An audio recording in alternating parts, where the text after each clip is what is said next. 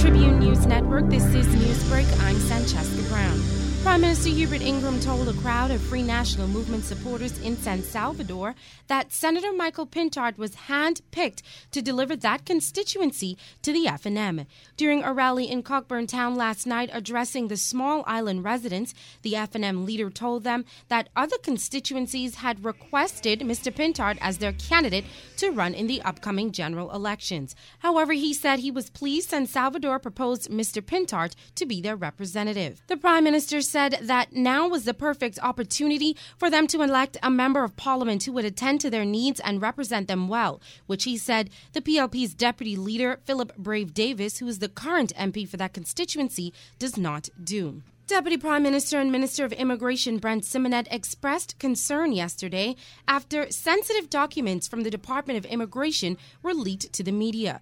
The documents reveals that within 3 days, 86 people were sworn in as citizens of the Bahamas. 39 were sworn in on Friday, January 13th, 22 on Thursday, January 12th, and 25 on Wednesday, January 11th.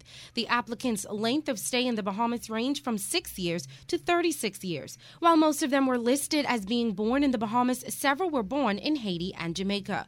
Mr. Symonette said, I am concerned that persons in the Department of Immigration would leak these documents, such as a swearing in list. They are not widely circulated and could have only come from a certain area. The Tribune understands the government has launched an intensive investigation within the department to discover who released the document. A high speed police chase ended in gunfire, leaving two officers injured, a man with multiple gunshot injuries, and possibly two others on the run. The 22 year old was shot several times by police yesterday around 9:30 a.m. at Season Street off of Prince Charles Drive. He was injured while officers were in pursuit of a man who had allegedly robbed a residence. Superintendent Stephen Dean said police received information of a house break-in in progress at Monastery Park. Police officers responded and upon arrival on the scene, they saw a suspicious gray Honda vehicle. The vehicle sped off and a chase ensued that ended in the Canterbury Park area at a cul-de-sac. The driver sped along Prince Charles Drive before turning onto Season Street to a dead end.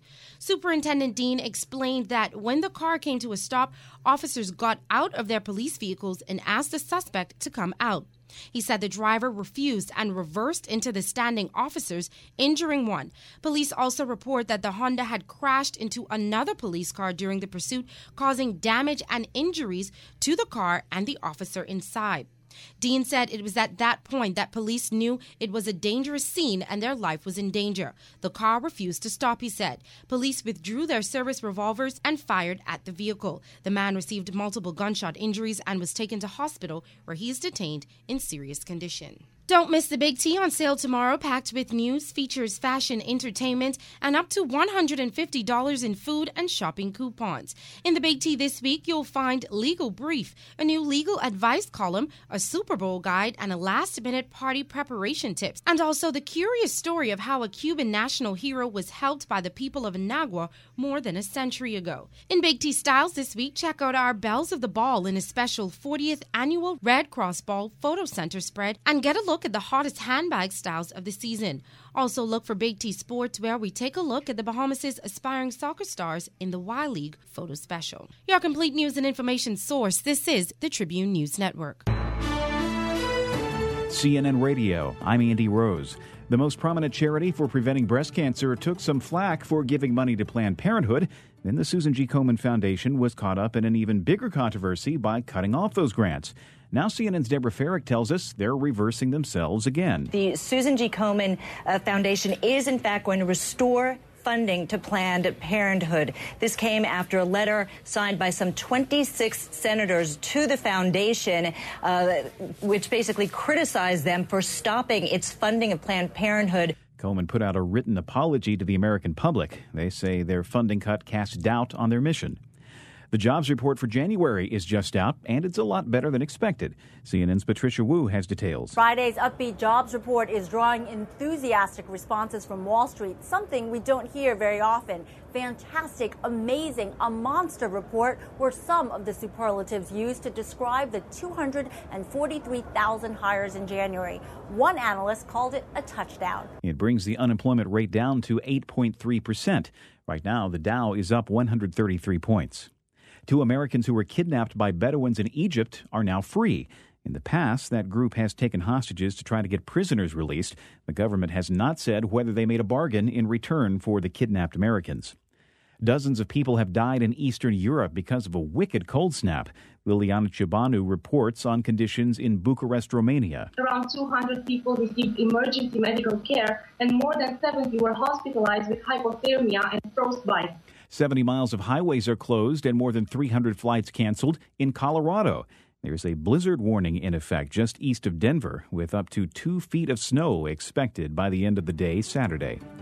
For news anytime, go to CNN.com. This is CNN Radio.